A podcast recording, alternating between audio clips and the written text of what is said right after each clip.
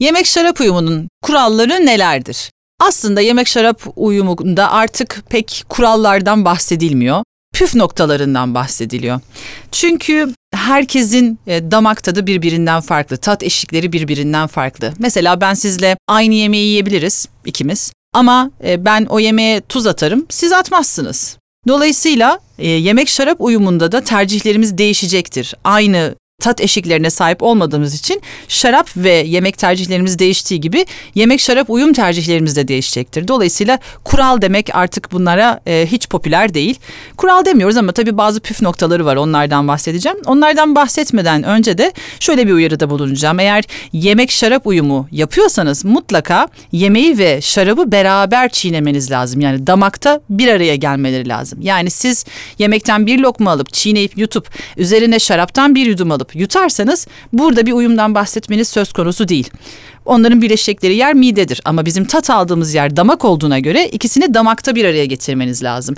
Bir lokma yemekten alıp daha e, yutmadan bir yudum da şaraptan alacaksınız ve beraber çiğneyeceksiniz ki gerçekten uyumdan bahsedebilelim.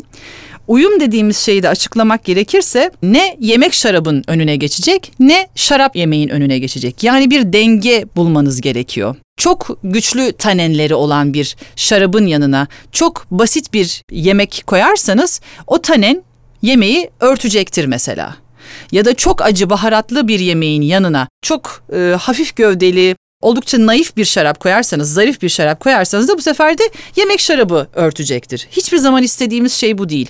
Her zaman amaç dengeyi kurmak. Ee, her şaraba uygun e, bir yemek bulabilirsiniz. Her yemeğe uygun bir şarap bulabilirsiniz. Önemli olan bunların içeriklerini doğru tahlil etmektir. Peki bu yemek şarap uyumu konusunda en çok bilinen e, şey nedir? İşte kırmızı et, kırmızı şarap, beyaz et, beyaz şarap. Tabii ki bu insanların hayatlarını kolaylaştırmak için kurulmuş güzel bir cümle. E, gerçekliği var mı? Elbette ki var. Hangi mantığa göre yapılmış derseniz de mesela kırmızı bir et tüketiyorsunuz ve bu et sıcak. Yani içindeki yağ eriyik durumda, erimiş durumda. Eğer siz bu kırmızı şarabın, e, kırmızı etin yanına kırmızı şarap içerseniz problem yok. Zaten 16-18 derecede içiyorsunuz. O yağın donma ihtimali yok. Ama eğer bu eriyik haldeki yağ yani bu kırmızı etle soğutulmuş bir beyaz şarap. Hadi bırakın buz gibi bir su için ağzınızda o yağ donacaktır ve kötü bir lezzete sebep olacaktır. Aslında işin mantığı böyle başlıyor. Beyaz şaraplarda çoğunlukla çok hafif şaraplar oldukları için daha kolay içilebilir. Hani tanen olmadığı için kırmızılara göre çok daha hafiftir her zaman beyaz şaraplar. E, onların yanında da kırmızı bir et tüketirseniz hani eriyik haldeki bir kırmızı et tüketirseniz o zaman da e, hem ağzınızda yağ donacak hem de e, et şarabı örtecektir. Dolayısıyla bu hani dikkat edilmesi gereken konulardan bir tanesi. Ama bu şu demek değil. Yani siz şarküteri tipi bir et tüketiyorsanız ve bu eti soğuk tüketiyorsanız, örneğin bu bir brezaola olabilir, bu bir e, ne bileyim kuzu boyun füme olabilir veya pastırma olabilir. Bunları soğuk tüketiyoruz. E, soğuk tüketiyorum. E, zaten içindeki yağ donmuş vaziyette. Demek ki ben bunun yanına soğuk bir şey içebilirim. Bir beyaz ya da soğutulmuş güzel bir roze. Neden içmeyeyim? Önemli olan sadece etin rengi değil, aynı zamanda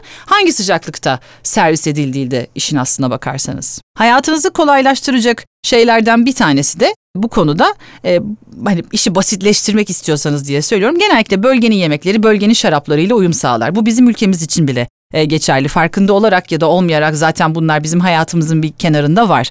Yani İtalyan şarapları çoğunlukla İtalyan yemekleriyle mükemmel uyum sağlar. Çünkü en basit örnek İtalya olduğu için söylüyorum. İtalyan yemeklerinin bazına baktığınızda her yemekte neredeyse bir domates vardır. Yani yüzde 80-90 yemeklerin içinde domates görürsünüz.